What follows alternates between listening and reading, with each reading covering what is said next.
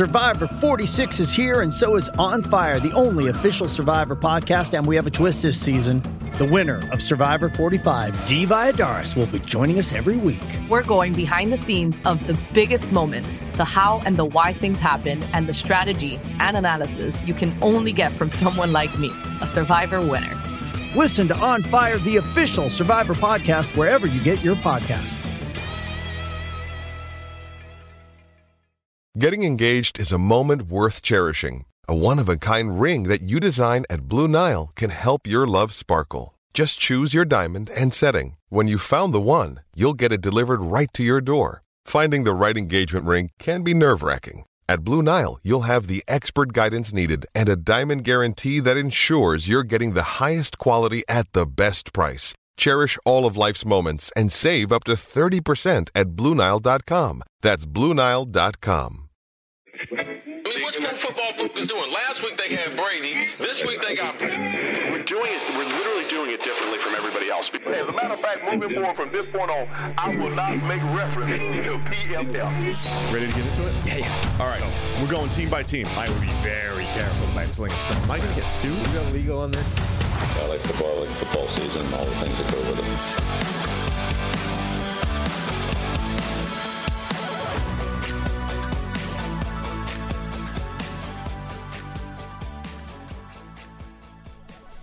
Welcome into the PFF NFL podcast. Steve Palazzolo, Sam Monson. We're here for our Wednesday show.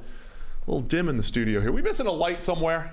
no, it looks good. It looks good. It's pretty blinding. It's our midweek show, my favorite show of the week, Sam, because we get to hear everybody's emails. I've had to rewrite the uh, my PFF contract to, to limit the number of lights that are allowed to shine directly. Oh, on that's my what it is. Bald ass head. That's the problem. Great. Great. Might hide my grades too, so. I don't, yeah. Hey, what are we doing today? Lots of exciting things, Steve. We got a charity update because there's actually movement on the baseball front. Um, we have a bunch of emails from the mailbag, one of which you're going to need to read because there's a bunch of y'alls in there, and we've established that I don't say that word anymore. don't say that. Um, and then we have a, a special guest previewing Thursday night football. The great Mike Ryan Ruiz of the LeBatard Show is coming on to help us talk about the Dolphins, the Heat in Miami, and uh, the, the that's the weather rather than the basketball team, though they got a reference as well, and the matchup with the Bengals. So action packed show, Steve. Action packed. I love it. So, yeah, Dolphins Bengals preview coming at the very end here. But first, uh, we all know that you guys all raised the money. We appreciate it to uh, to see if Sam could throw 60 miles an hour. And uh, you've been practicing. No, I wouldn't go that far. I went to a park with my neighbor with a radar gun just to find out where we were, you know? Just just a level set. Because I've been pretty confident the whole way, and you've been equally confident that there's, you've been equally confident that my confidence is misplaced. So I was like, well, I need to know. I, I just need, I need to see a number and find out what, what any of this is, because I have no clue. So we went out there. Now, the first thing I would say is that after, you know, a while of, of pitching, quote unquote, there's a lot of parts of your body start to hurt. And weird parts, nothing Yeah, to do with your arm. Yeah. Like I could feel it in the elbow a bit later, but like my hip had thrown out like I was a 90 year old man. A couple of days later, like every muscle in my core was like, what just happened to me? Yeah, you don't. I mean, I spent Weird. hours working on front hip, internal rotation, Yeah. thoracic mobility, Uh-huh. and things like that, just to make sure I could throw the ball hard and stay healthy. You think you just roll out there and not feel like you were just in a car crash the day before? Of course. Yeah. That's what happens when you pitch. Your whole body's into it, and it hurts. So the upshot, the, the, the bottom line takeaway from all this is that it is firmly positioned on a knife edge heading into the real thing whenever Sulfaro finds us a stadium or a mound, you know, 60 Don't feet in a it. mound. Don't lose the drama. I haven't. I've said whenever, if ever. I don't care. I just need we need a place to do it, and he's working on it. That's all I'm saying. Anyway, the point being, the bottom line here. Good news for you. 60 did not appear on the radar gun. Yeah. Good news for me. We got very close, very close, and there's a lot of mileage. There's a lot of low hanging fruit in terms of absolute garbage technique. For example, there's something wrong with my grip of throwing a ball, and every ball comes out like a curveball Yeah. whether no matter what I do to it, every ball comes out like a curveball. So that's not good. Like my five year old. yeah. Well, I mean, it comes out with pace as a curveball, just less pace than I needed to. And that feels like something I can fix between now and the thing. Yeah, you know? I mean, I could fix it for you, and it'd probably be worth four miles an hour right off yeah, the bat. So that's unfortunate because you're the one person that I think is unlikely to do that. probably don't want to help fix it. Yeah. Uh, the other thing is, I wasn't throwing from a mound, which you seem to think will is, is worth miles per hour as well. It usually does help. now Uh, the problem is, we might what- not be able to pitch from a mound if we get somebody's stadium. If you were pitching, the mound and the incline should help. Yeah. If you're like crow hopping, not, Not that I, I stuck to the rules. No crow hopping was involved. Just Okay. a single step and you know launch. I mean, I would. I was confident enough I'd let you crow hop, but it sounds like that might. that was against the, that was specifically against the rules as determined by Matt Money Smith, the Chargers uh, play-by-play oh, guy. Oh, that's right. Which is where this Yeah. sort of spawned from. So We should get money on the show too. Oh, well, if we hit 60, I will absolutely be hitting money up and saying, sir, donate to that GoFundMe because I have proved you wrong. So here's what we're gonna do. If you hit 60, we're gonna go to all the doubters. Oh, yeah. haters. I will be individually. But we'll have them on the show. We'll just call them up on the show. Say I did it. You do like a victory. Like you get 30 seconds, and then we hang up on them, and then go to the next person. No, no, you, you, I did it. You get the victory lap. And then how much will you be donating to the GoFundMe? How much will you be donating, Yeah. and then go to the next person. So we can we'll do have a victory lap. Show Anyway, so I'm sticking to the rules with the no crow hop thing. Now, if we get to the day and I uh, everything is topped out at 58, 59, I might crow hop at the end just to try and hit the 60, and we'll we'll, we'll then have to argue about whether that counts or not. But anyway, the point Well- being, we're on a knife edge. We're very close, and there's some there's some fixable things in the technique. I, Not- for one, not that I know how to fix them, but there's some fixable things. I would say Google it, but man, there's some trash throwing coaches out there on uh, YouTube. It also feels like it's one of the, it's like a golf swing. You know what I mean? It's like when you spend when you spend the entire time thinking about the 17 different things in your swing that need to be right, to ju- you're you're screwed. It's too much thinking involved. I need to just you need cues. You need cues. I just need to be. I needed one thing maybe. I Otherwise, think the next thing, well, what if I teach you after the fact and get you to 70? You know, like what if I could get you to 70? that would annoy me a lot. I think if if I hit 58, you know. And then I work lose, with you to get have to, to- lose the bet, and then in like the space of 20 minutes, you get me up to 70. That would upset me. that would quite a lot. be, I think. be pretty fun. Yeah.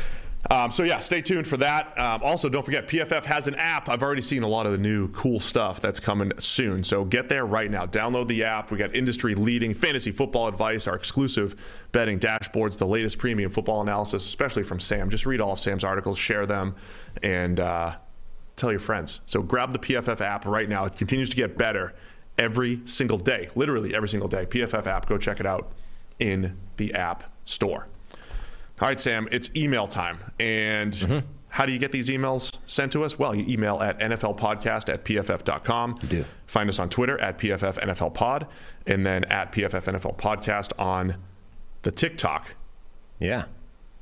So let's start with the emails. Okay, so you need to read the first one because it's come in from a man that uses the word y'all. This is the Mountain Time Man one. Uh, well, click on the link. You see, I put links into the document that you don't use properly.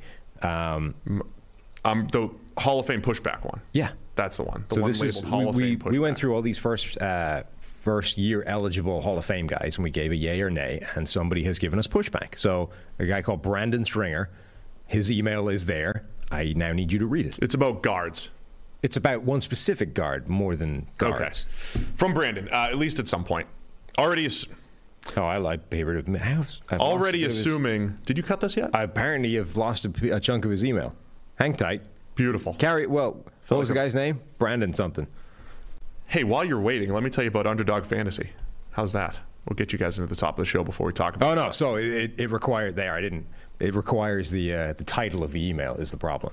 So the title of the email is Jahri is officially a Hall of Famer. Jahri Evans, the New Orleans Saints guard. Then, on you go. Oh, at least at some point. There you go. See. All right. Already assuming Quenton Nelson will make it in, make it in four years. Zack Martin will still is still going, but didn't overlap much. Evan Mathis isn't close.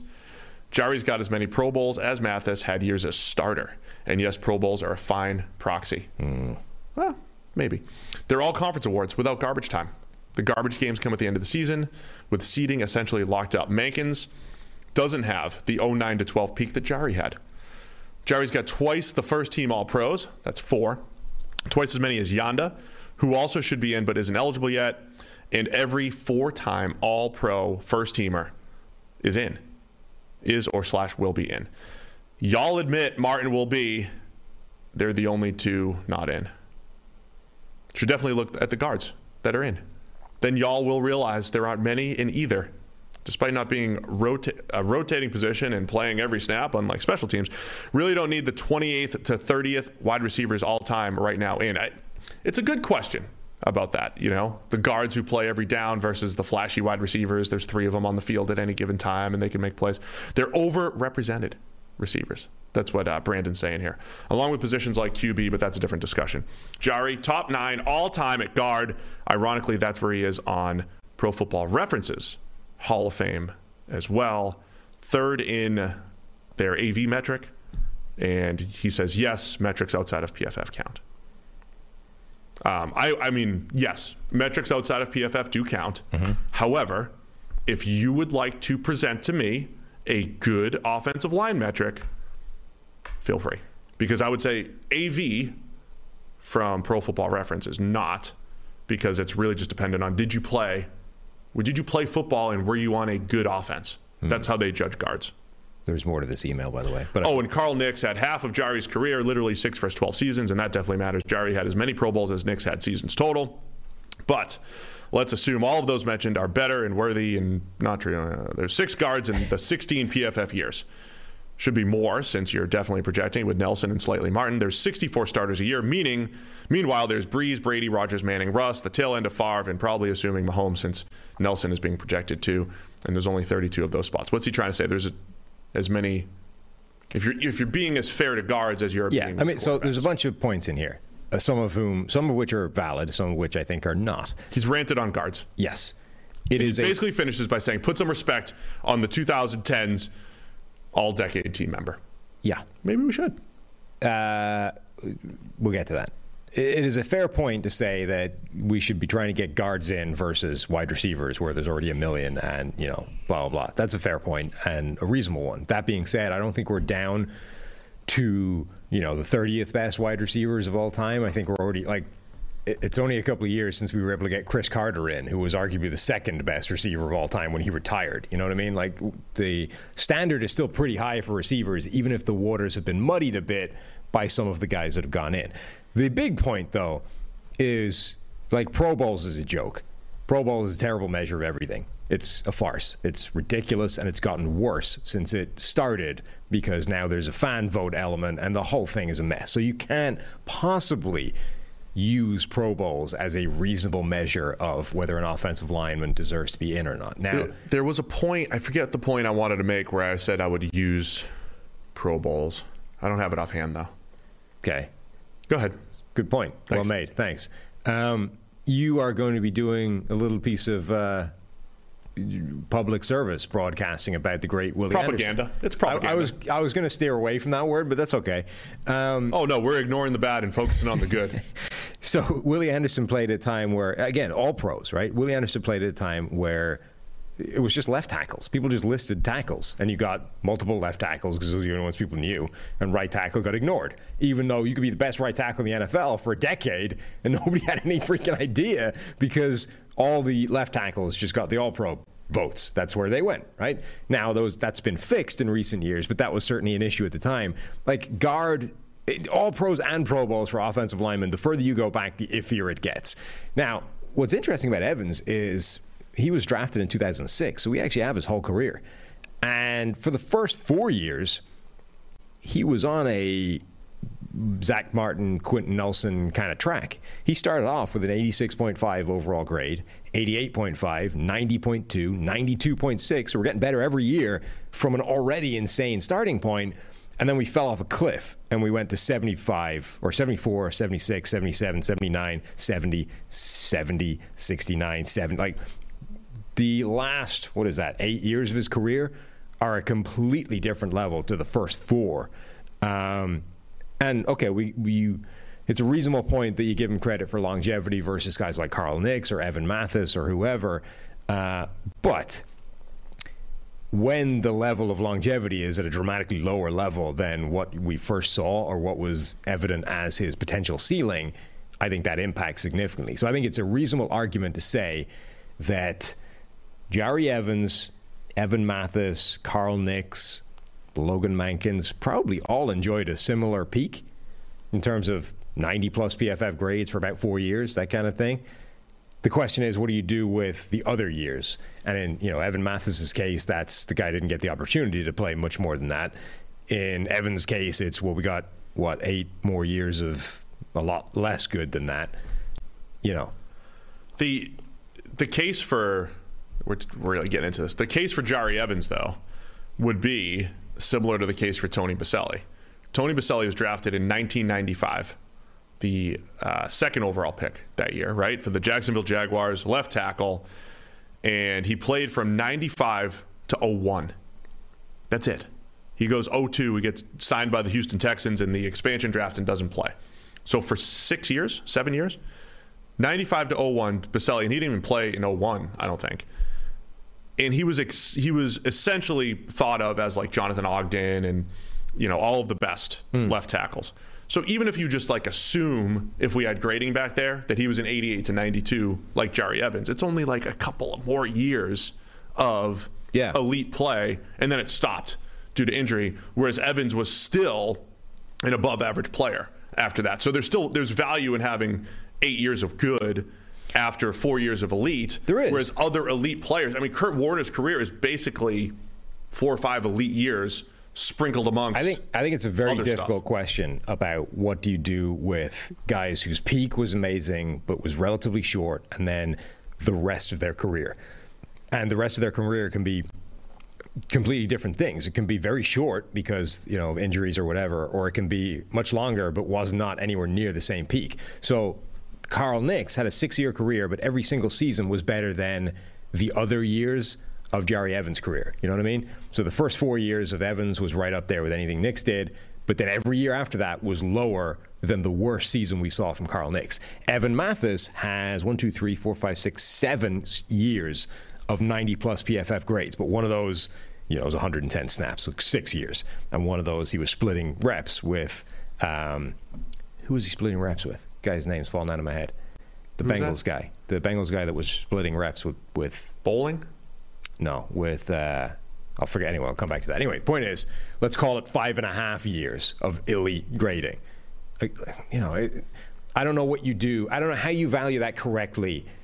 Five and a half years of elite, and then basically nothing versus well, we get four years of elite, but then eight more years of like you know good, not great. I, I don't know what the correct weighting for that is. Yeah. Um, as far as uh, offensive line metrics go, I kind of I get accepting all pros, um, although you and I have pushed back a little bit on the who the voters are and the, the idea that before you had any sort of evaluation on the offensive line, it really was who was the guy last year. Yeah, that's how the Pro Bowl voting I, went. If you think, made a reputation for yourself as a guard by year two, yes. you could have been a Pro Bowler from years three through ten, no matter how you played, and an All Pro, um, whether deserved or not. I mean, most of the time it's deserved, but sometimes it's reputation. Yeah, Davin Joseph is a two-time Pro Bowler. I don't think Davin Joseph was necessarily even a starting caliber guard for his entire career, but he was a first-round draft pick, so that just, stayed with him until they cut him. And just to explain Pro Football References AV, it's essentially did you play right? Did you play 16 games? That's good. You were on the field, and was your offense good? And Jahri Evans playing with the Saints and Drew Brees, right? You had a good offense. Therefore, him and every guard and tackle that played football while Drew Brees was the quarterback for the Saints, probably had a high AV. Yeah. Whereas whoever played all the all the snaps for Chad Pennington had lower AV or whatever it is. Nate Livings was the guard that Nate Evan Mathis was splitting time with. Anyway, the other thing I would make, the other point about the All Pro stuff is that the further back in time you go, the, the sketchier it is in terms of how accurate or not it is.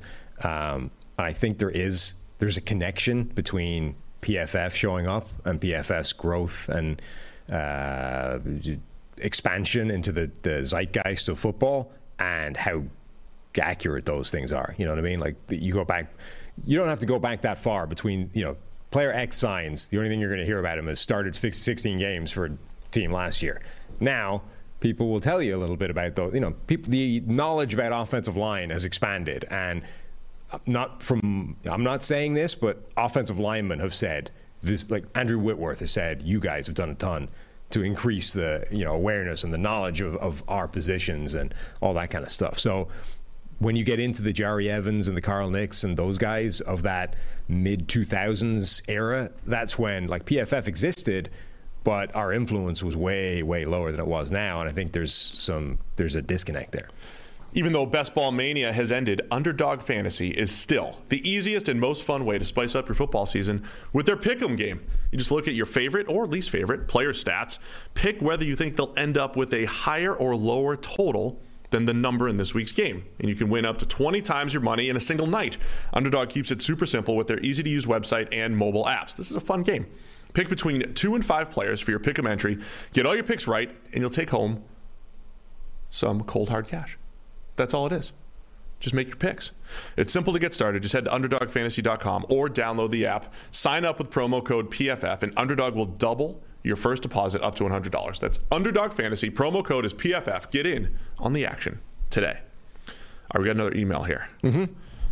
This is the Mountain Time one.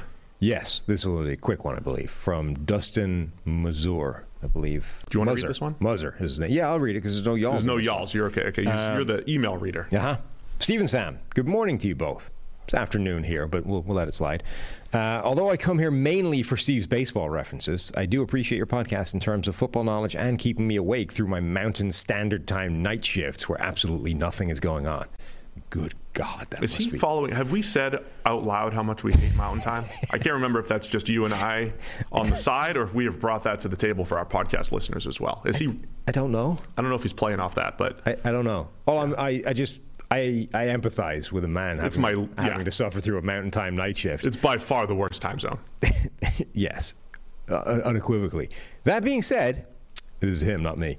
I think it's safe to say that after two weeks, we have ourselves a case of ginger hot potato at quarterback, with Carson Wentz getting full shot at being the Lone Ranger week one, and now Cooper Rush joining the mix and taking the redheaded spotlight from Wentz. Uh, I'm curious, can the same rule apply to the Watt brothers? Week one saw TJ dominate the Bengals, and then with JJ sidelined in Arizona. And then week two, JJ comes back and leads the Cardinals to a victory with TJ sidelined in Pittsburgh. Could Derek untap his true Watt potential if both Watts go down? The ginger theory, five six years later, still Yeah. going. It's beautiful.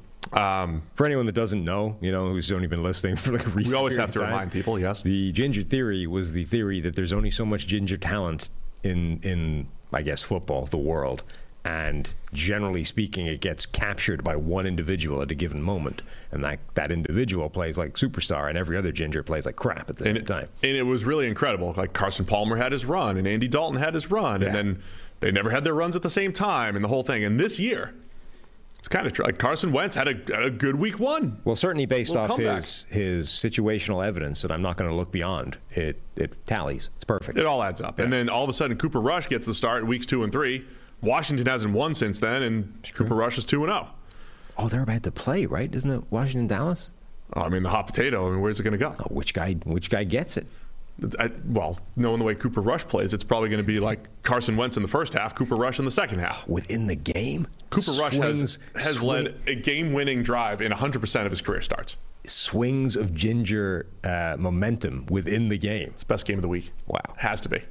So now the question is are the Watts, can the Watts essentially Yeah, essentially, have success if- at the same I, time? I'm particularly intrigued by that last part. If both the, I- say both, like there aren't three of them, but if both the real Watts go down, does does Derek Watt become a superstar? the real Watts. Yeah, If the two that we know that who are good. yeah, yeah, yeah. Yes, I think he does. I'm, I'm in. I think the, I think this is true. Like as TJ has become an All Pro, Do you think those JJ guys? has been banged up. yeah. Do you think those guys that are like the third brother? Do they just get bummed out through life constantly? You know, Do you think Derek Cooper Watt. Manning is uh, bummed out. No, eh, well, they're the the He built an Archie. The work that the Mannings are doing right now to get Cooper a late bag in terms of commercial revenue is, is outstanding. saying, that Cooper's man's fine. presenting a game show. He's on the Caesars commercials. I saw him interviewing Dana White the other day. Like Omaha Productions is going to work for Cooper He was recently. he was too busy using his genes to create Archie, true. and then you've got uh, But so okay, Cooper Manning is the, the all kind the of- hits. the forgotten Manning. That's yeah, true. Um, you have Derek Watt. You've got the third uh, the Hem, Hemsworth brother. You got Chris and Luke, who were like the leading men, the superstars. Are like six foot three. You know Thor and whatever the hell Liam's done. And then you've got the other guy that's like five nine and doesn't look the same. What about the Gronkowskis? It's just right, just Rob, It's just Rob, and then the other ones. Yeah. Yeah. Dan and whoever that Chris. Chris, Dan. But then Dan and Chris had jobs for a while. with with Rob. Had jobs for a while. That's what like they were like. Hey, I'm the fourth string tight end. I'm the backup fullback. Yeah. You know, they had jobs for a while. Most of them also are the same like size and shape. You know, like they're all they're all like physically huge human beings. Chris is less so, right? Chris is the smaller one. I don't know. But like Dan Gronkowski is a huge person. So, so. I, I say yes. Derek Derek Watt is going to become the greatest fullback. He's a fullback, right? He's going to become the greatest fullback in the league. It's Would you even notice, like, if if JJ and, and TJ go down and Derek Watt becomes the greatest fullback of all time, would anyone even notice anymore? Well, yeah, because uh, you know, like Kyle Juszczyk the other night working back shoulders along the sideline. Yeah, he would have like- to exceed that. So Derek would have to start, you know, catching back shoulder fades and and all that stuff. Yeah, but he plays for Pittsburgh. They're not giving him those shots. When Kenny Pickett comes in, Oh, okay. Kenny's going to come in. I see. And Kenny Pickett, Unleash because we know. Mitchell can't do this, but Kenny Pickett's going to get the most out of all the talent around him, which includes Derek Watt. All right. I so see. thanks, Dustin. Missouri says at the bottom. It does. It does. yeah, It says it. You could have you could have gotten that at the beginning. Uh, I- yeah. Um, all right. This next one is from Aaron. Ooh, that's Let me ask it because I don't have an answer. Do you have an answer?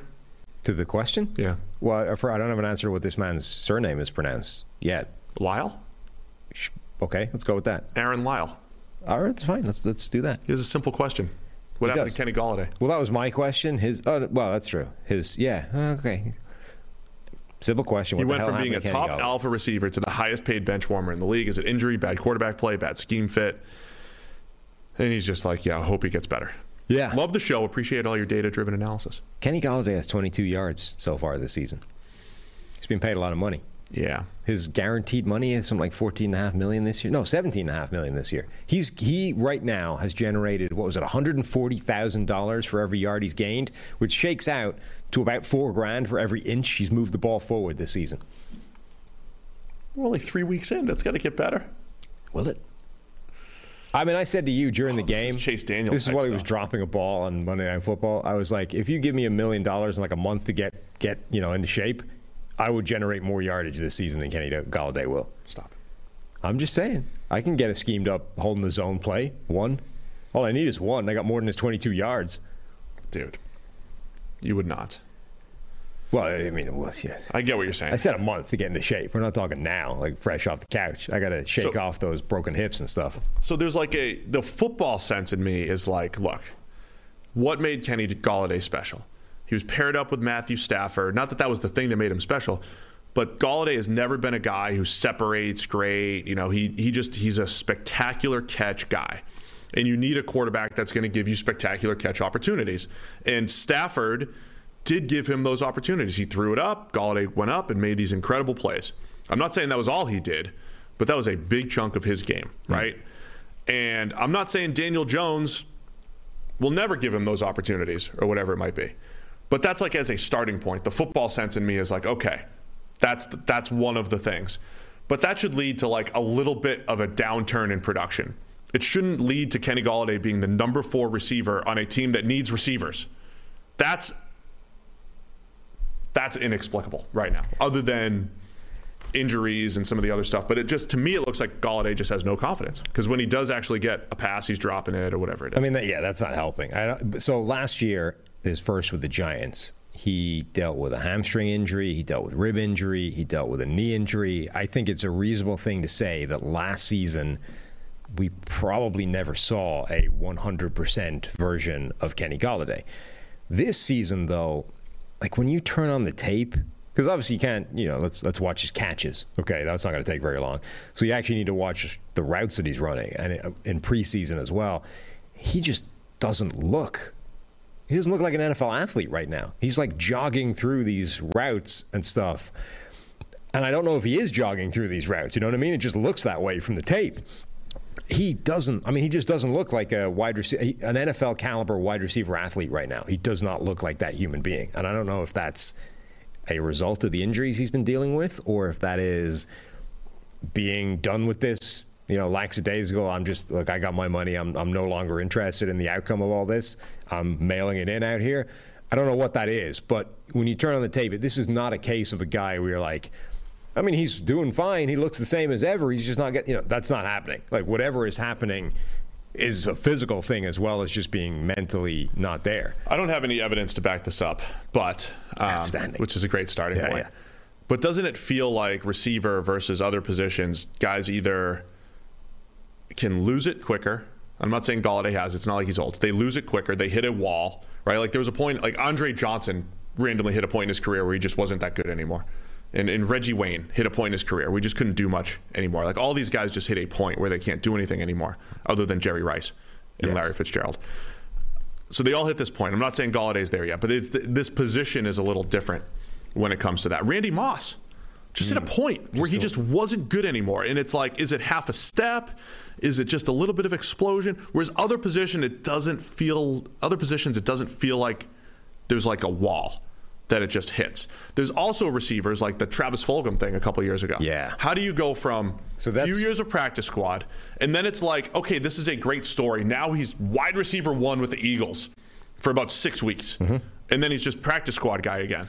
So why? Like it, it, to me, it feels like receiver goes through these ebbs and flows of performance more than other positions. That's where I don't have the evidence to confirm that. So I would take the same circumstantial evidence slash you know case studies and make a different argument out of them.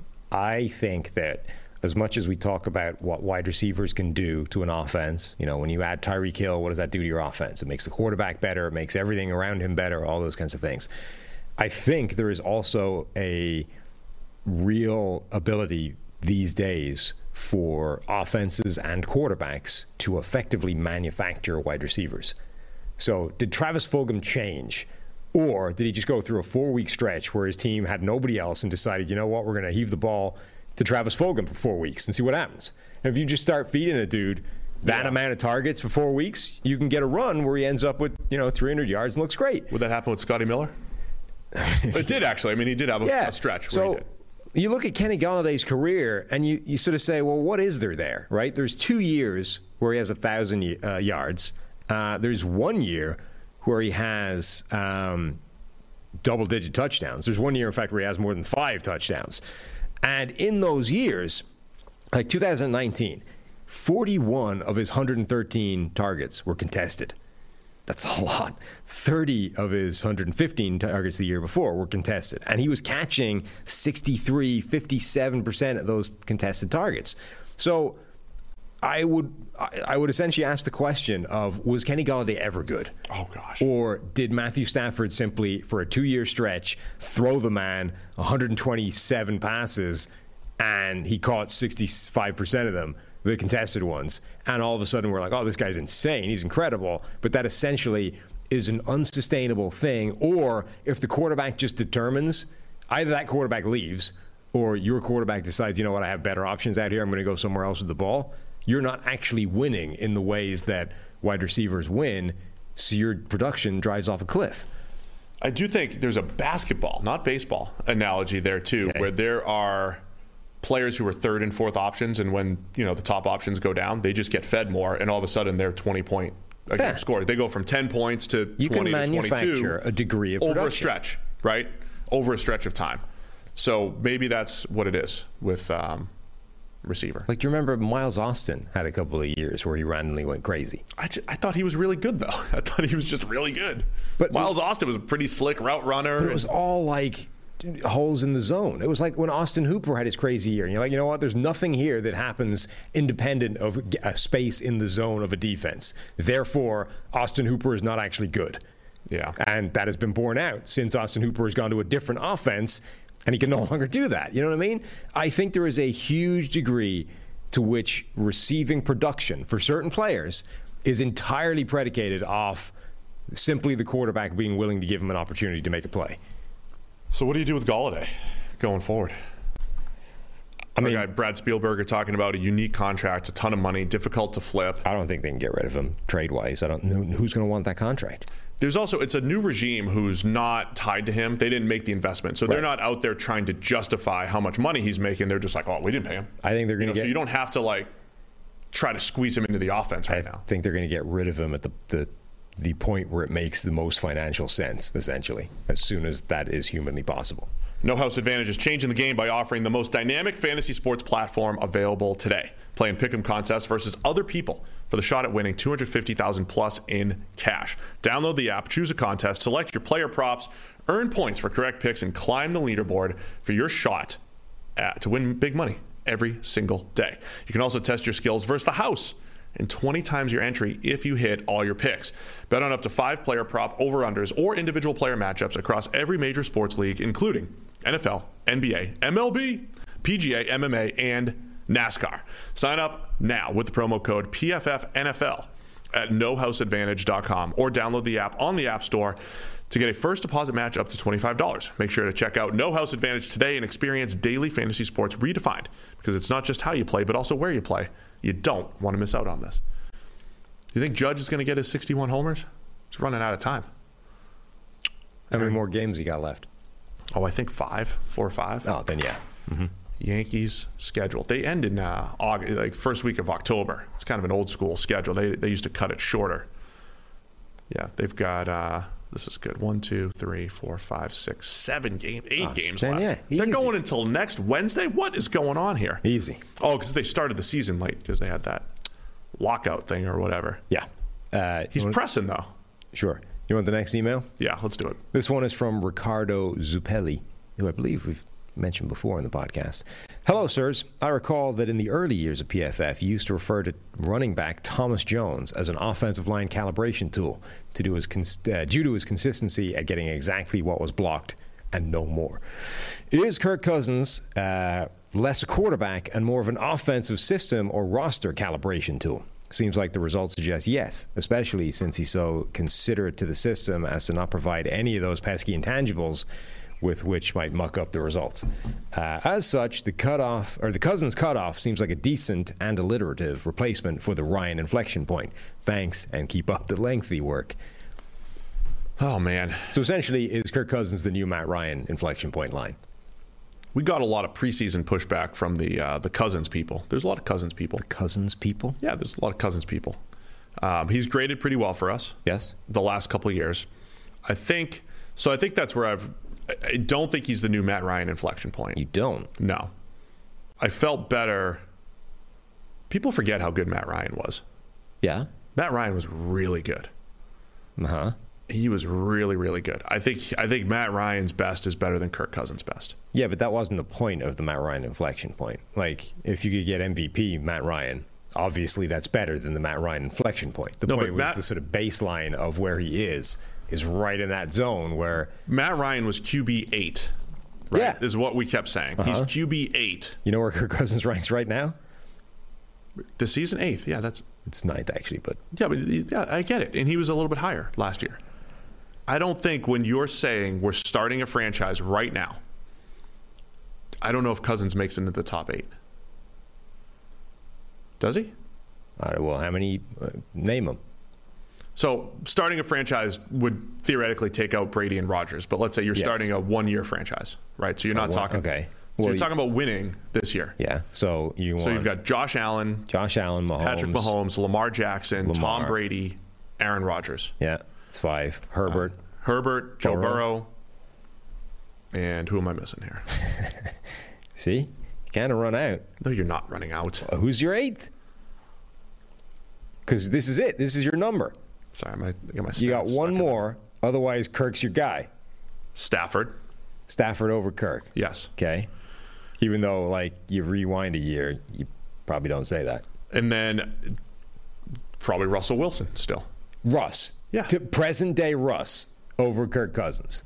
The evidence is mounting against that. Yes. But I would say Russell Wilson has a better track record that I would that you would that you would pay for Wow. above him.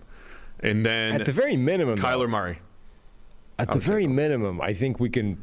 I think that exercise illustrates he's pretty close to that line. And Dak.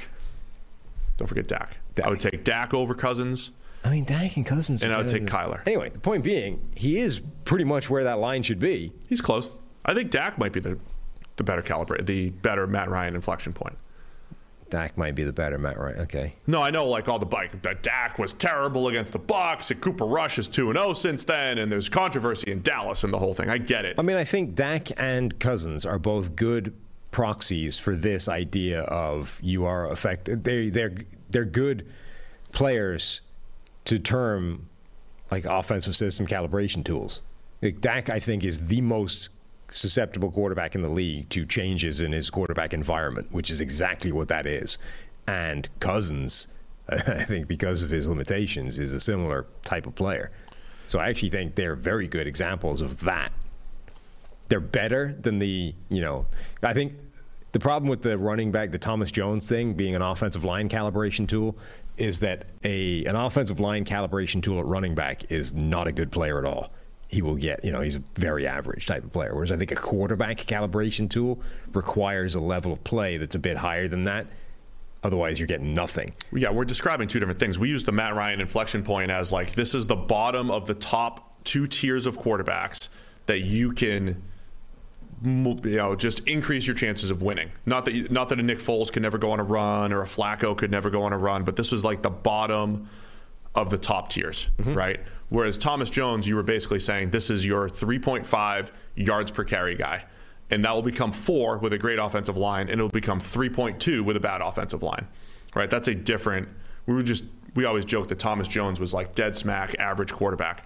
His proxy is probably closer to like Andy Dalton six or seven years ago when Andy Dalton was like, he's QB 15. Yeah. Some years he'll be 10, some years he'll be 20, but he is QB 15, right? Who's that guy now?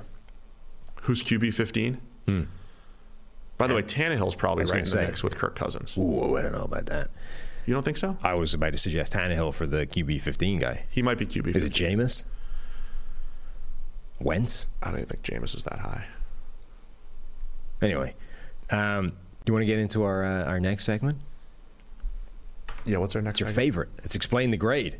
All right, let's people do it. like this. People like this. We're going to keep it going every week on Wednesday show. We are going to explain a PFF grade from the week previously that doesn't necessarily jive with what people thought happened or what people expect or, or those kinds of things. So last week we did two. I actually like the idea of doing two each week, and I'm going to stick with that this time until somebody tells me different. So, first grade uh, Joshua Allen, Buffalo Bills superstar, carried the team on his back, uh, put up a ton of yards. How many yards did he put up? He had 400 passing yards. 400 Four passing yards. Yeah, there we go. Put up 400 passing yards, had two touchdowns, uh, but he had a PFF grade of 53.8. Why, Steve? Well, for Josh Allen, it's pretty easy. It was all the turnover worthy plays. It was all How- the plays. how that- many? six. Yeah.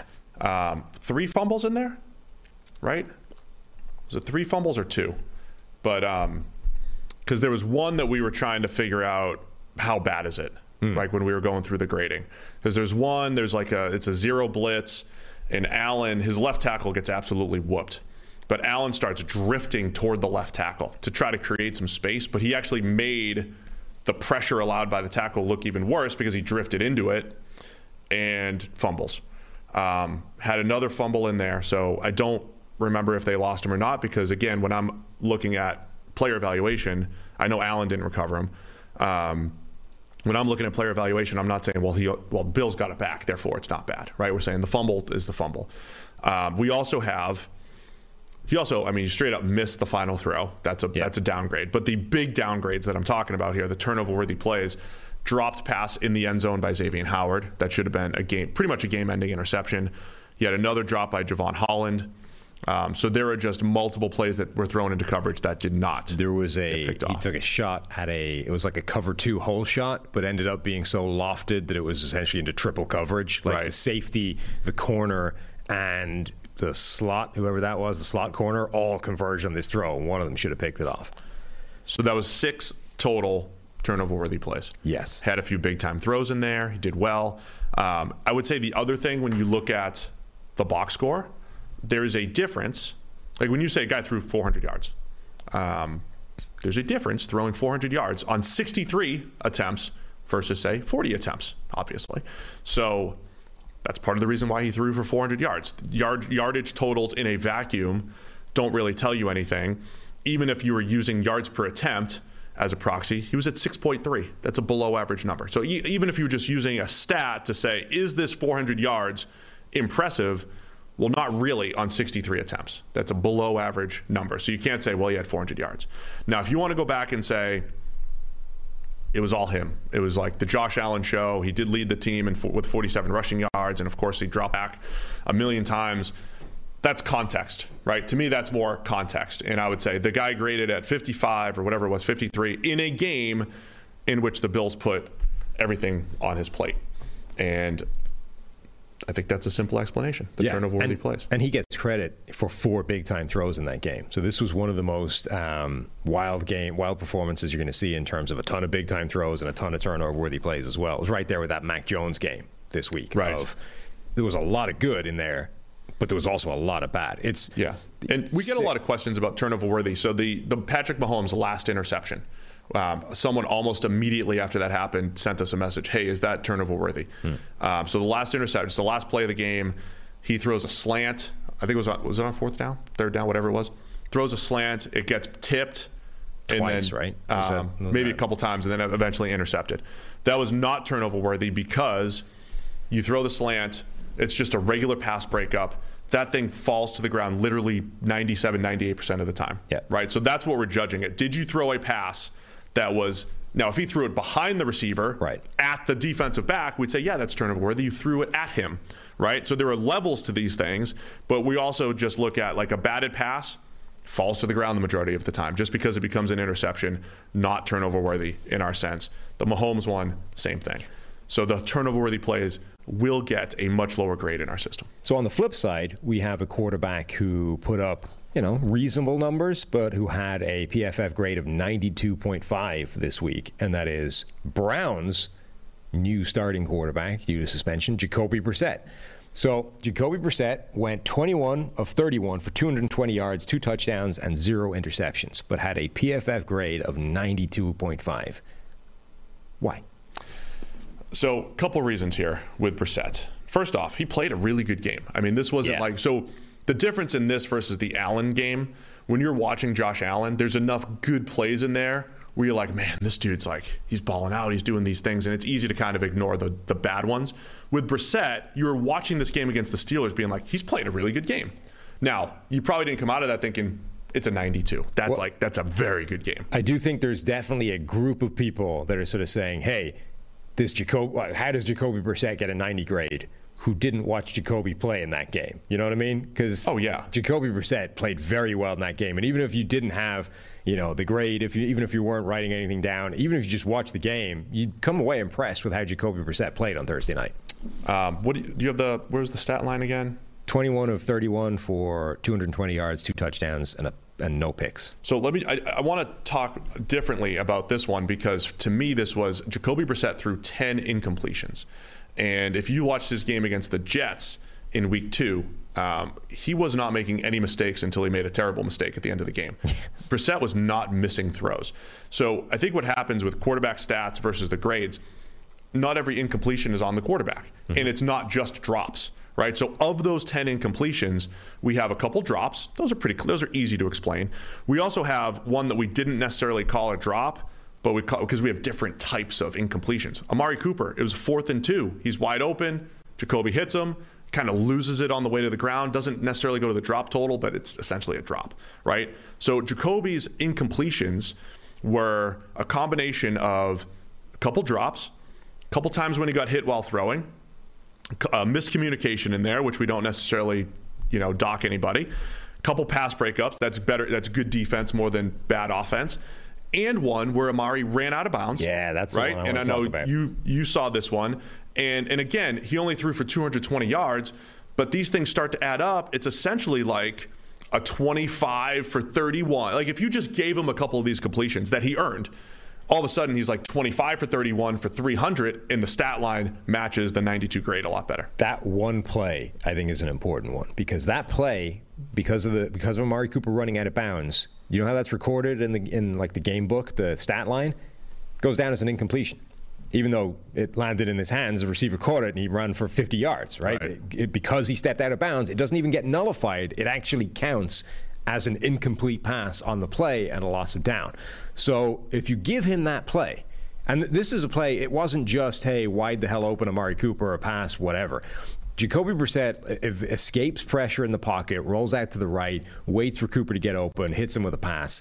And at the point he attempted the pass, Cooper hadn't stepped out of bounds yet, right? So at the point where, where Brissett's part of the play is finished, he has loosed the ball to an open receiver who's about to get a big gain off the back of it, having manufactured that uh, play himself by getting out of a cluttered pocket and finding space to make that happen. So this is a play where Brissett absolutely should get real credit for it. The play went for I think 50 yards, 53, something like that. If you give him that catch back and say, you know, what happened after that with Cooper running out of bounds is not his fault. So let's count that as a play. Um, it gives him 278 yards instead of 220 yards. It gives him a passer rating of 120 instead of 109. You know, and, and all of a sudden we're feeling a lot better immediately about 91 versus that kind of box score performance. So that I think is a really good example of how like one play through something completely independent of you can very well alter like the difference in the the box score numbers versus the grade. Yeah, that's I, I like to use the stats just to paint the picture because I, I, push back on that a lot of times. I say don't look at the stats; they paint a picture that does that isn't always there.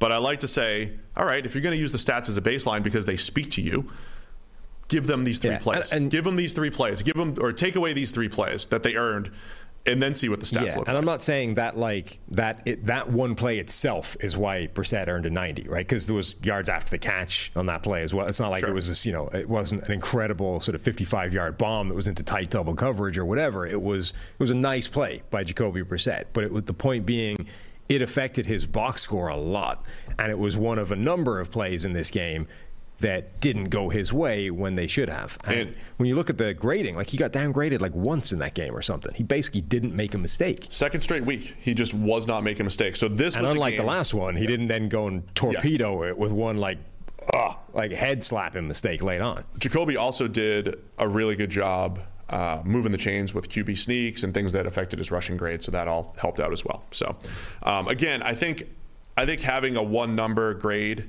is great and all, but there's a lot of ways that you can get there, right? 90s, sometimes 90s are because guys get a t- ha- just have a ton of big time throws, um, and but other times it's they just don't miss a whole lot. They're not the reason for incompletions or bad plays, and that's kind of been Jacoby's good grades the last two weeks. He's just not missing a whole lot. He is not overthrowing, underthrowing, throwing uncatchable passes to his receivers. By the way, if you gave him that. Um that extra pass we're talking about, um, he would have ended up with a much better yards per attempt figure. He would have been right under nine. So he, he would go from 7.1. Yeah. And the stats, the stats would have matched up yeah, perfectly. So it's just another way that that box score would have. Like again, if you give him that box score instead of the one he actually ended up with, there wouldn't be that many people arguing. Well, that doesn't feel like a 90 grade. And I just want to say, like, I think the grades they're not perfect as far as separating from your supporting cast, but I think they're better than even the most advanced metrics like EPA, which I always try to reference is is more of a, a team driven stat, right? When your quarterback throws a jump ball and your receiver mosses him for the play, you get all the EPA. And you get all, and, and that goes into your QBR by ESPN. ESPN focuses on EPA and air yards. So when your receiver does the work 50 yards down the field to win on a jump ball, your quarterback stat is directly affected by what the receiver does. And we try to do our best to parse that out. Not yeah. perfect, but we do our best. Like a jump ball is a good example where we do a good job of saying, that's a jump ball. That's going to fall incomplete 80% of the time. We're going to give you zero credit for that. We're going to say that's a neutral score by the quarterback. And if it becomes a completion or doesn't become a completion, it doesn't change the quarterback uh, results there. Yeah, it's impossible to separate the quarterback from everything else around him. That's why we spend so much time talking about the impact of receivers, the impact of coaches, all this kind of stuff. Right. We attempt to do that. You can't ever separate them out, but it, but the attempt is what, and you know, we get criticism because of the subjectivity well, you're just attempting to do it by this crazy subjective, you know, which way is the wind blowing way of grading.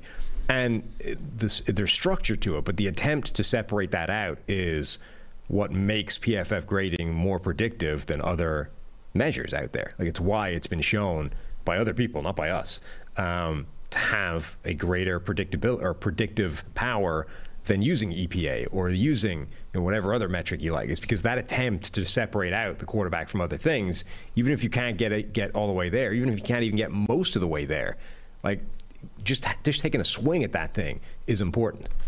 So there you go. It's our explain the grade uh, session every Segment. Wednesday. Yeah. Sound good? Explained. Done. Completely explained. Mm-hmm. I'm sure nobody's gonna. If you liked that explanation, hit the thumbs up button in the uh, on YouTube. If you even if you didn't like, if you think we're idiots, Yeah, you can still give us a Just thumbs up, anyway. Yeah. Um, and remember, look if, if there's a particular grade you want to see every week, then hit us up, message us on Twitter, or send us an email, NFLpodcast at pff.com. We are eager to explain the ones that people want to hear the most about. So there you go. Let's go to. Uh, is that it for uh, our our part of the show here? Yeah, now I think we're uh, we're straight into to Mike. All right, let's preview a little uh, Bengals Dolphins. All right, very pleased to welcome in Mike Ryan Ruiz, uh, EP, executive producer, right, of the LeBatard Show, executive producer at Meadowlark, all kinds of, and all things Miami correspondent. Yeah, yeah. All things Meadowlark is probably a good way. I know I have a pretty ambiguous title, so that's a he laid it out. Those Part of the always the show and and doing some stuff with Meadowlark. Uh, big fans of of you guys and, and your site. Um, always fun to have you guys on the show. So when I got the offer, I couldn't help but reciprocate. Thank you so much. Very honored to be here. Very happy to have you. The, the first thing I want to start with, this is one that Steve wants no part of, but you're a Chelsea fan, you know, for the, the Premier League, the, the people that listen. I'm a Liverpool fan. So I'm curious, in your opinion, which one of us is more screwed this season? We're both pretty screwed. um, at least with Chelsea, they have a history, even with a new owner, of being able to realize, oh, this is not going well. Uh, we should change everything, and maybe that'll that'll give it the, the the spark that they need. It's interesting with, with Liverpool because you let go of Mane, but I actually thought that that was a right move. If, if you're looking to get rid of a player at a, at a, a stage in their career, I know he's been playing very well. Um, time will tell. I, I think Liverpool ends up making the top four. I can't say the same for Chelsea right now. It's a bit of a transitional year for them. Thankfully, they've been as aggressive with younger players like U18s, U20s in their signing strategy. So hopefully, hopefully there's a good foundation being built over here, but I'm not too bullish on Chelsea right now. It is the great thing about Chelsea, though, that you're only ever six to nine months away from a total reset, which can change Yeah. everything.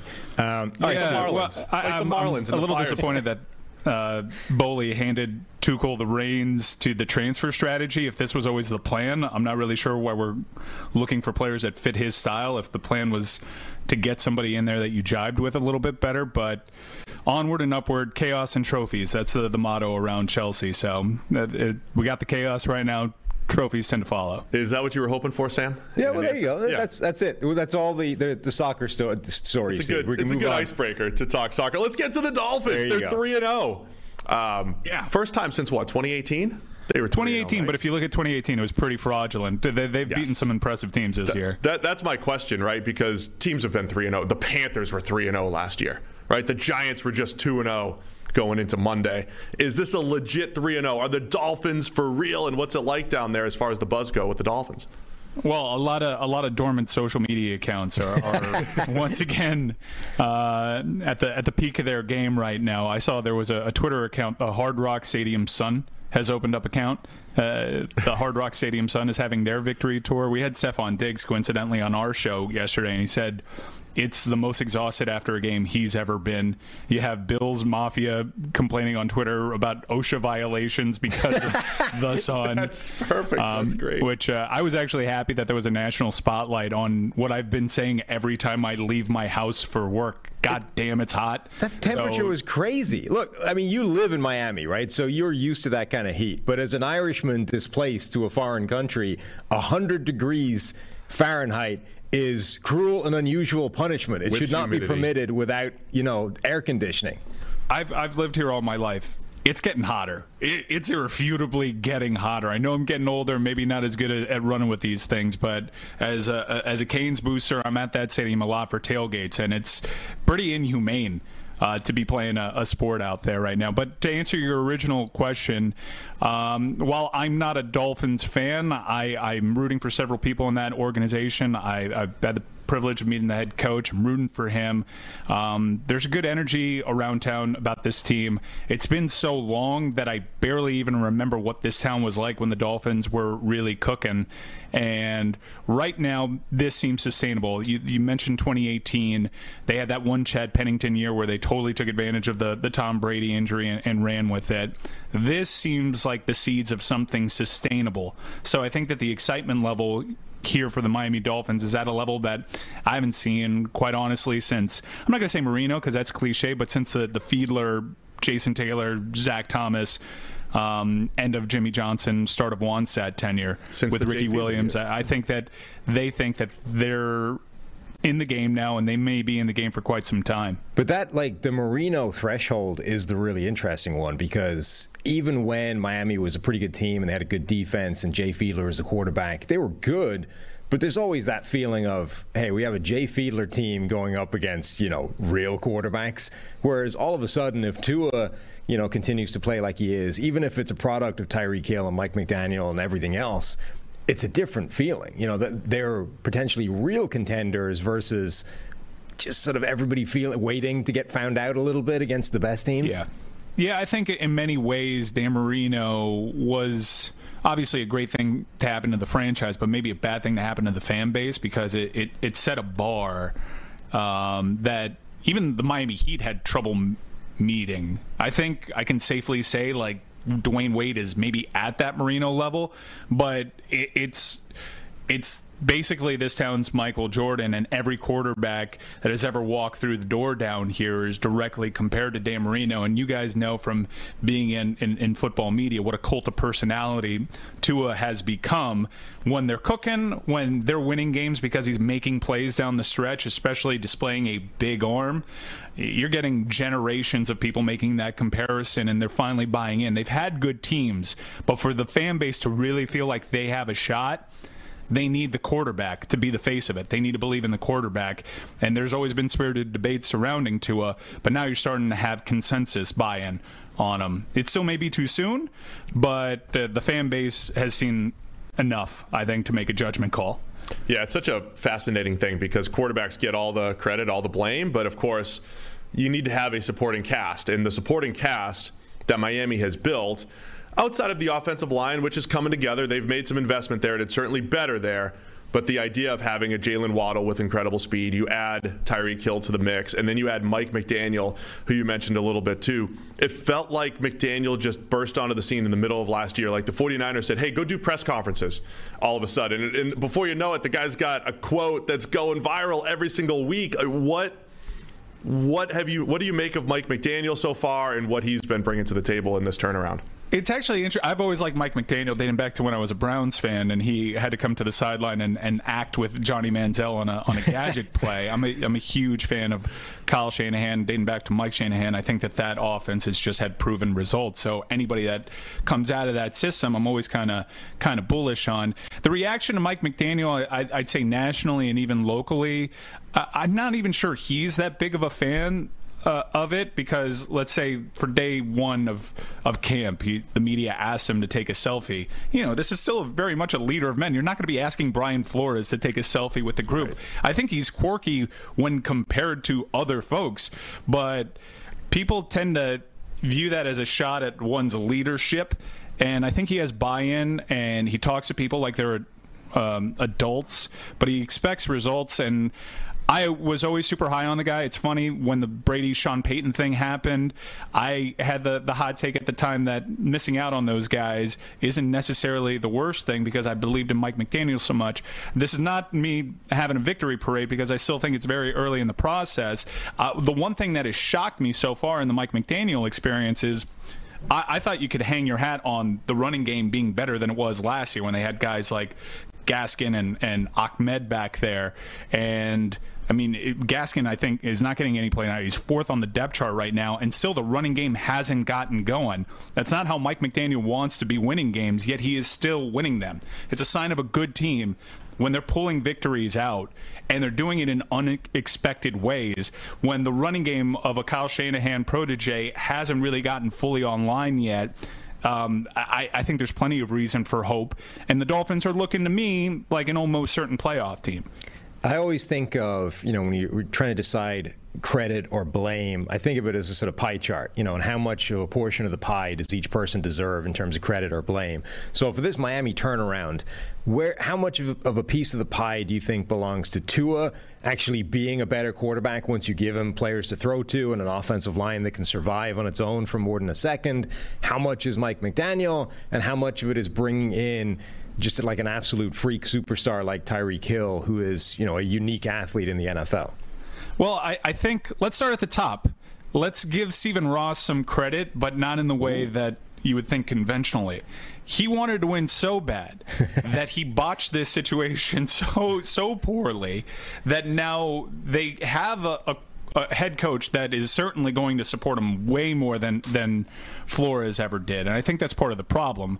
You had a quarterback that was certainly lacking confidence, and if you look at the list of play callers, if you could even identify who was calling the plays over the last few years, this was not necessarily a situation where you can make a fair evaluation, which got us so tired of the Tua conversation to begin with, because the rational wait and see approach doesn't make sense in today's day and age. But the Dolphins, a lot like the Philadelphia Eagles, decided to load the the offensive side of the ball up with talent, have a more aggressively offensive minded head coach, so you can make a fair evaluation and reserve some of your draft capital for the following year should you move the same way that Philadelphia did.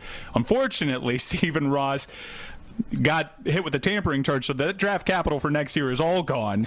And thankfully for the Dolphins, the Tua project so far. Uh, in being able to get a fair representative data point is working out.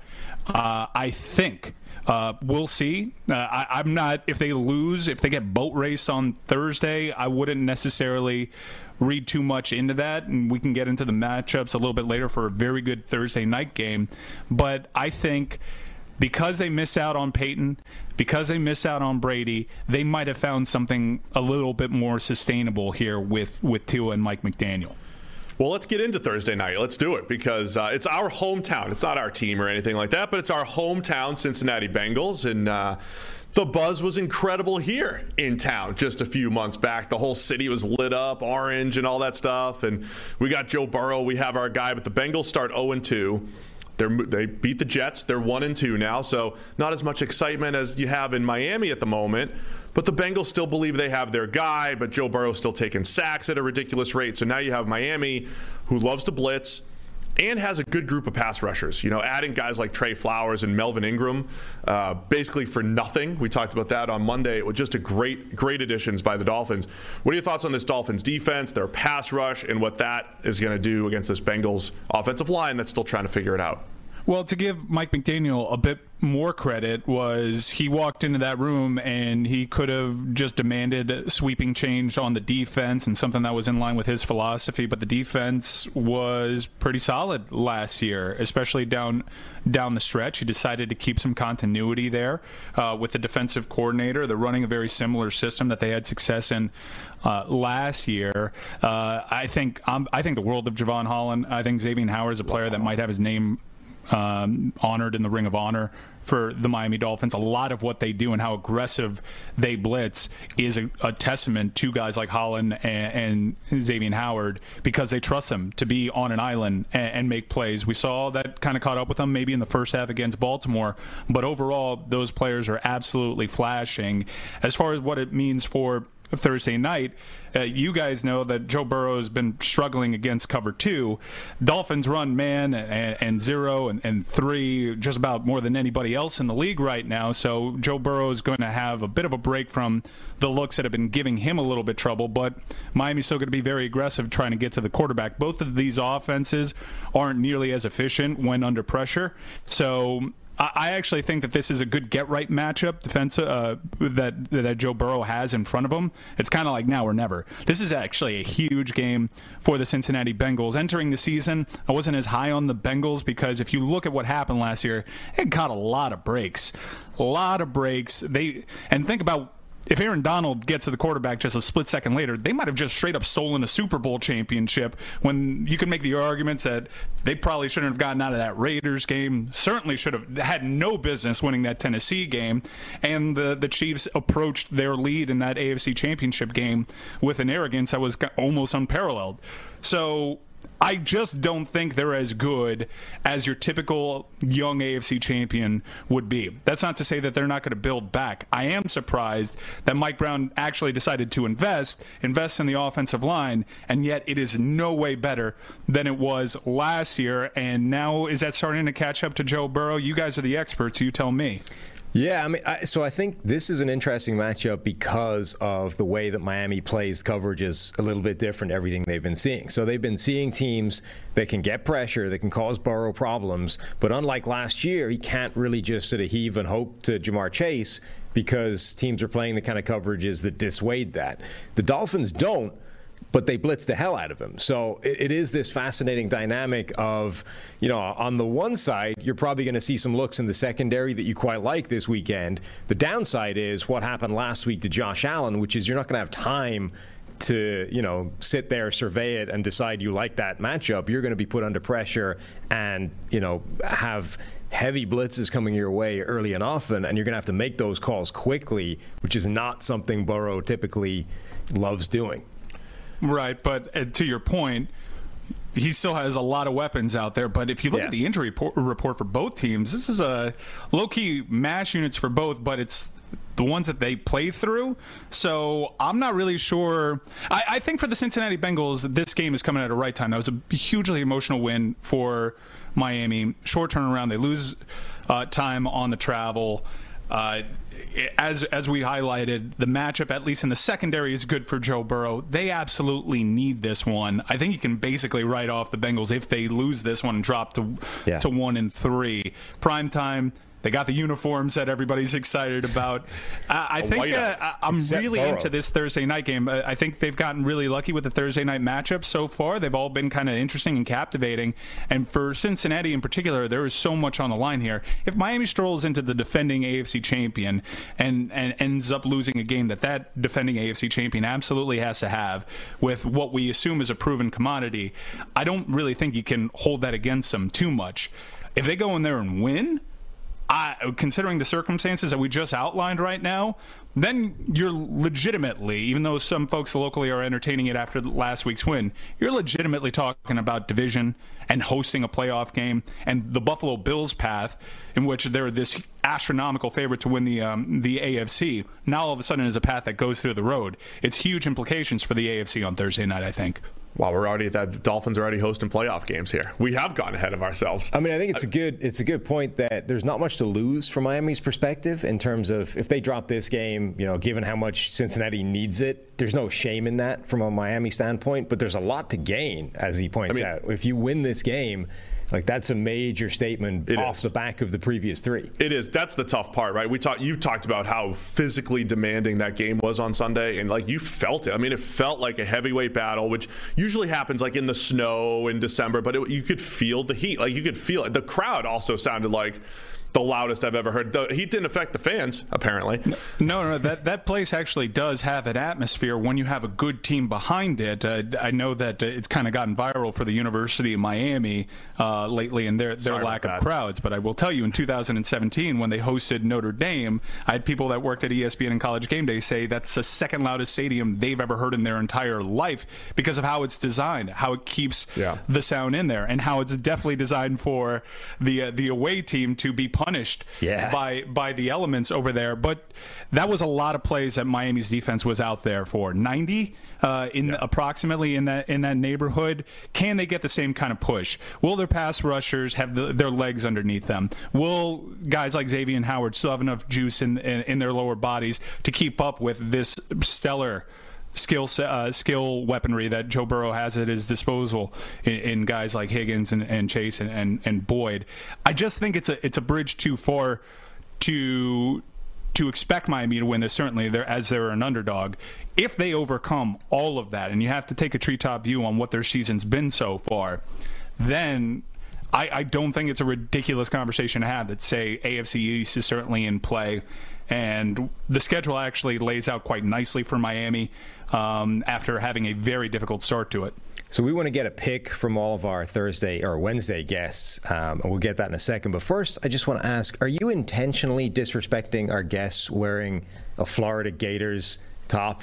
This Yeah. is a this is a Miami Hurricanes man, and you're Oh, sitting is there. That, is that what he's Go doing? Gators. I couldn't even. I What? couldn't even tell because the screen was small. Look, it's Yeah. it's we're we're having rough weeks. Steve and I too, Yeah, because right good. now FSU Twitter isn't shy about leaning into their banter advantage that they certainly have right now. Um, ironically hashtag enough, talking not about preach, them uh, preaching patience just, uh, when uh, they lost to Jacksonville State last year. But we'll uh, it's a, it's like that line in in Batman. Why do we fall? So I'm just, you know, pick we're- ourselves up. We're here trying to get good guests on. We're trying to be nice to them, and you're sitting there wearing. Look, I, I make my decisions because it's not 100 degrees here. It's it feels like fall out there, It's and this cold is my best fall pullover. So th- here I am, my best. This uh, sucking up to zip-up right Collinsworth too. This is this Yeah, is and, the, you uh, know, the boss. That's true. Yeah, this is the first day that I've had to wear not shorts to work for months. Yeah. So yeah, it's starting to feel today. like fall up here. So All right, Mike. So the Dolphins are a four-point underdog going into the, the cauldron that is uh, Paul Brown Stadium, right? yeah, Yeah. Whatever. Paycor? How do you Paycor think that's Paycor State? They renamed Yeah, that. Paycor. Oh, that was this year, right? Yeah, Paycor. Yeah. Okay. Get it It's right. always the jungle. Yeah. You Into hedge all your bets. You just call it the jungle. into you're new corporate brand stadium. Um, Uh-huh. where, how do you think it's going to go? What's your pick?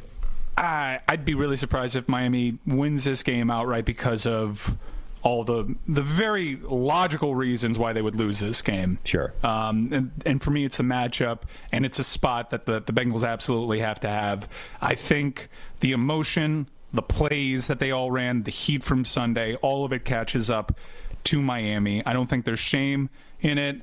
Um, it'd be a valiant effort, but without the running game fully online to lean on, I don't see Miami having enough juice on both sides of the ball to keep up with a primetime home crowd in a game that uh, is sorely needed. So I'm going to go Bengals here. I think Bengals win this one by double digits. Whoa. by double digits. So after all that talk, because in 2018 the Dolphins were three and zero, and I think they went to New England in Week Four, and it, people were like, "Oh, the Dolphins, they're for real this year." And then New England waxed them, and it was like, "Oh, same old Patriots, same old Dolphins."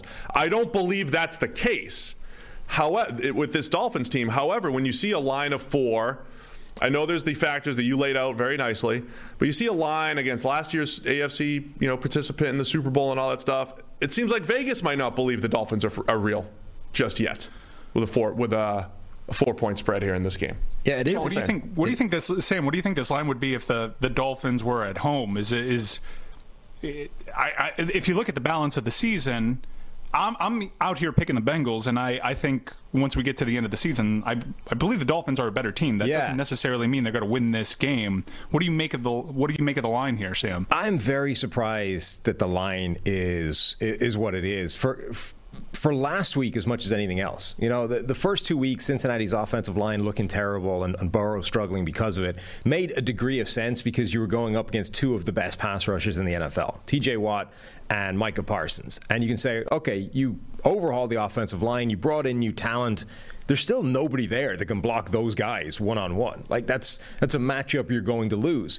The Jets didn't have anybody like that, and yet the Jets were still able to put Burrow under a lot of pressure. And okay, he played a lot better under that pressure, and we talked about that on Monday.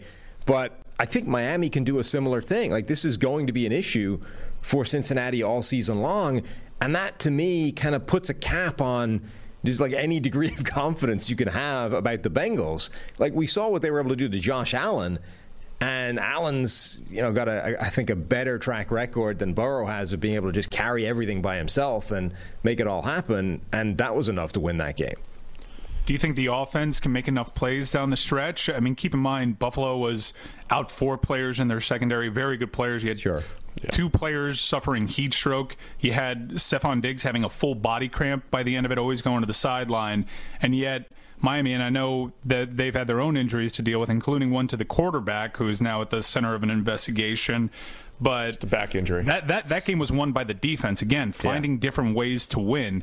Can the offense potentially keep pace if guys like Chase and, and Higgins start taking advantage of things that we said, the short week in the matchup. I think that's definitely an interesting side of this matchup. I, anytime you can deploy, you know, Tyreek Hill, Jalen Waddle, as, as good as the Cincinnati defense is, and I think it is sort of understated good, um, and Awuzie and guys like that have been playing well in the secondary.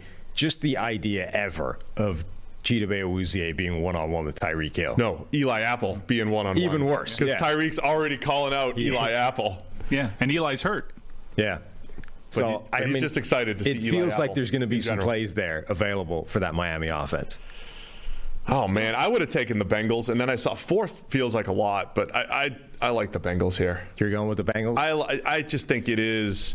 You see this more in college, the emotional win and the, the difficulty coming back to back and all that stuff, um, coming back the next week. But I think the short week and all that stuff will potentially catch up here. All right. for the well, I'm gonna I'm gonna be the, the Miami stand then. I'm, I'm gonna take the Dolphins right. with four. If the Dolphins get through this, though, this is what we said about the Titans last year, right? They went through that stretch and they became the number one seed at the end of the day. They went through that stretch. I forget the order, but it's like, Yeah. can they get by the Chiefs and the Bills and the Rams and like two other teams? And they did it Mm-hmm.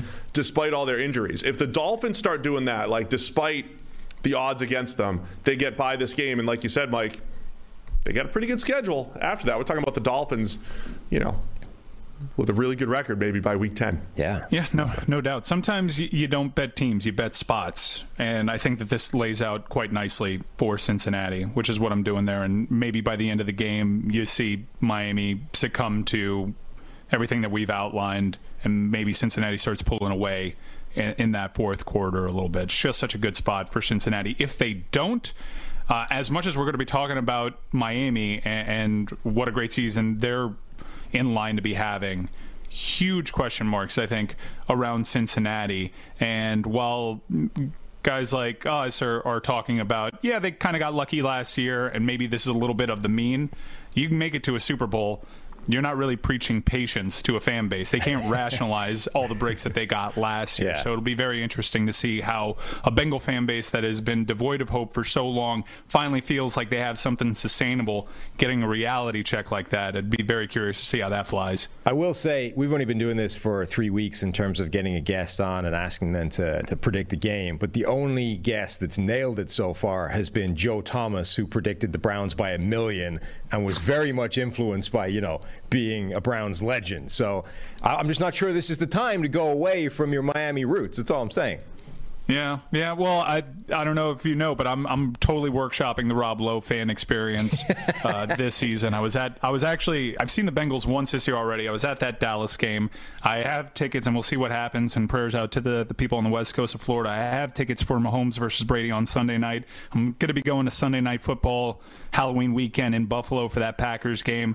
I really like to see the best. Now, after years of being a Browns fan and watching a lot of bad football. I'm so indulging in football heat- hedonism and the best possible storylines, and I think we actually have a pretty damn good storyline on Thursday night. Do you have like the that. Rob Lowe hat? Do you have you found just the shield? Oh yeah. Oh, I. You got it? You got the whole setup? Yeah, let me let me go grab it right now. I've got, fan. that, I've a million NFL hats. I- That's I've where just I am, loaded Sam. up. I mean, I have a raincoat that I was wearing yesterday that is just all 32 helmets. This is, Hang on one nice. this is how we do. I mean, I, this, this is where I am, right? We're just unbiased analysts, Well, so- watching the football, so- rooting for rooting for football. That's what we're here for. Oh, look at this! Look at, that. this, the NFL. Rob Lowe. That's what we're looking for. Perfect. The Rob Lowe. We uh, our PR guy David Solfaro found a hat that was just the AFC, which I think is even- somehow even better. Well, that's like I always I'm push back against the You- college Please fans. hop in the DMs and tell me where to find that. That's like the college fans. Like when people like, if you're a Pac-12 fan, you really hated this weekend. I'm like, who's out there rooting for the Pac-12? Who's out there rooting for the conference? Well, this is like you know we think that the the axing of the SEC Pro- fans, Steve, yeah, to answer SEC your question. fans. Oh no, I know. We think um, axing the Pro Bowl, you know, it's a victimless crime, but there's like seven guys who are hardcore AFC fans every Yeah. year that are gutted that we've just nixed the Pro Bowl. AFC, we're, we're ready to have a run. As, as AFC fans, That's our time. Yeah. Mike, Yeah. thanks so much for coming on the podcast. You've been awesome. Hon- Honored to be here again. Thank you guys so much for uh, for having me. We'll have we'll have you back when the NFL's playing. You know. Yeah. Oh, you can guarantee you can take it to the bank every week. The NFL is playing. Thanks, Mike. See ya.